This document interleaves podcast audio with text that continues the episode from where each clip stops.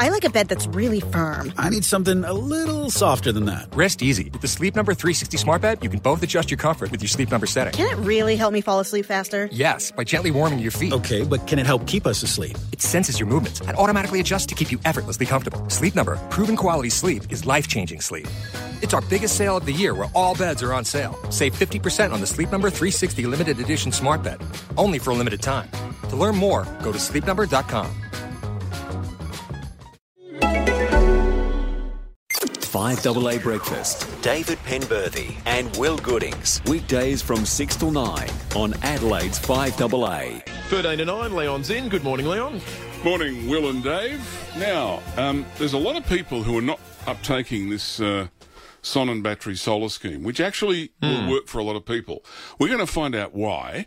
And also, we're going to ask the question because there's, there's a group of people a bit left out. And, and Dave, you'd identify with this that if you're a renter and you're trying to get bill relief, how do you do it?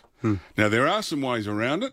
Uh, and I suspect that over time we're going to have these community schemes. But in the meantime, we'll give you the detail of how to get into these schemes and also the business that people are shopping around constantly. Could you perpetually shop around for the same thing Oh. when you've already got it? well, that's what we're expected to do. yeah, I know. It's loose. this I live in fear of shopping for anything. Yeah, to me, it reminds me of a cow drinking a pail of milk. Um, I'll see you after nine. Thanks, mate. Uh, excellent work. All right. Uh, time for the host of Channel 7 Sunrise program, David Koch. These Wheaties would have tasted especially good this morning. How are you, Kochie? well, guys, how are you? Very well. We're not as good as you, Kochie. Hey, now we want to we want to start this segment, mate. We were talking at the start of the program this morning with Tom Rehn about Yep. the extent to which all of these sort of self-styled oracles make their bold declarations on the eve of the football season. Just have a listen to this grab, and then we'll get your thoughts. Okay. The 5AA Sports Show. Mark Robinson, the power at the MCG against Melbourne tomorrow. Do you give it any chance? No, I don't. No, I Not don't. even a smidgen? It's hard enough playing this game without bringing in four kids at the MCG. Uh, Melbourne are a seasoned, sharp and shaped team. They're hard, they're tough. I had no hesitation picking Melbourne. All that sort of stuff must make what happened on Saturday uh, even sweeter. Yeah, it does. And sort of we've flown under the radar. No one tipped us. I don't think anyone has us in the eight for their uh, for their predictions this year. But you know, uh, when you're when you're part of a club, of course you're always optimistic. But you see a lot of the little things that that people don't see outside, and sort of, you know, a classic that a lot of people may not be aware of is is uh, Ken Hinkley um, when he studied at Northwestern University um, over the pre-season, and what he got out of that with Michael Voss and Chris Davis was absolutely enormous, and you can see the impact on on how you you drive a high performance organisation. Little things like that, but um, hope you hope start to, to show through to on-field performance. I thought aside from know, the it's, debut uh, of it's, the uh, only round one. Yeah, I know, but but even so, there were some massive talking points in the game. Obviously, from the sports perspective, the, the four youngsters did so well. Yep. But Yep, was, it was on it was on our show with you about a month ago, where you you've came very close to putting Jack Watts on notice that it was his last chance, Yep. and he he showed immense character on Saturday. He did. Enormous.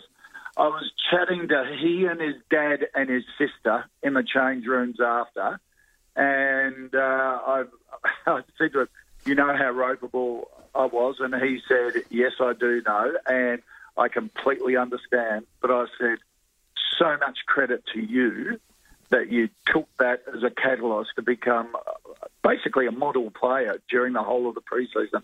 He has not put a foot wrong, and I that post game interview he did on TV was, I, I think, was so revealing of what players go through and the pressure of them. These young twenty-year-old, you know, mid to late twenty-year-old young men.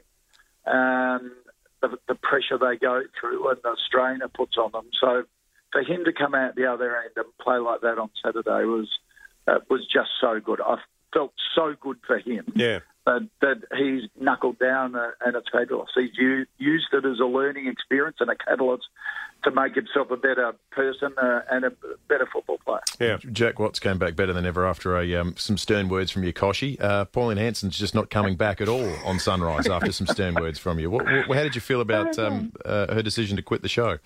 Um, look, that, that, that's her decision. Um, I, uh, you know, she's like any politician, always welcome on the show, but on the understanding that um, that um, views are going to be their policies and views are going to be questioned, and there's going to be ro- robust debate. Uh, debate. It's not not an infomercial um, on TV, and and we'll question it uh, robustly, and probably not as robustly as what she would have received um, in Parliament. But um, yeah, it's our role to question what our politicians stand for, particularly at a time like this in in an environment like this, and also leading up to an election. How did can you can you can you take us inside how the how her departure played out, Kochie? Was it was it sort of press secretary to producer level? Like did one of her staff contact the people who run the Sunrise yeah. program? Yeah, she, yeah. she But- didn't ring but- you herself and say you can go and Uh, get no, stuffed or no, anything. no. she didn't ring me at all. I'm not sure. I've heard enough from her supporters over the last week, um, both the uh, the fake ones and anonymous ones, and, and the real ones. So um, the um, uh, the uh, response online um, has been quite interesting um, because, and look, Facebook's having a look at, into it for us, but the, the vast majority of uh, responses were from fake accounts, anonymous accounts, and you know, we just wonder whether robots are involved, and, and that's the that's the, the new era of, of social hmm. media and campaigning, isn't it? yeah, absolutely. to bring to bring pressure. Frontier But, you know, stuff. That is interesting. Yeah, hmm. exactly. Yeah. Good on you, Kochie. All right, guys. Talk next week. David Koch, host of Sunrise. Happy man. He is. Uh, and seven. what about Robbo?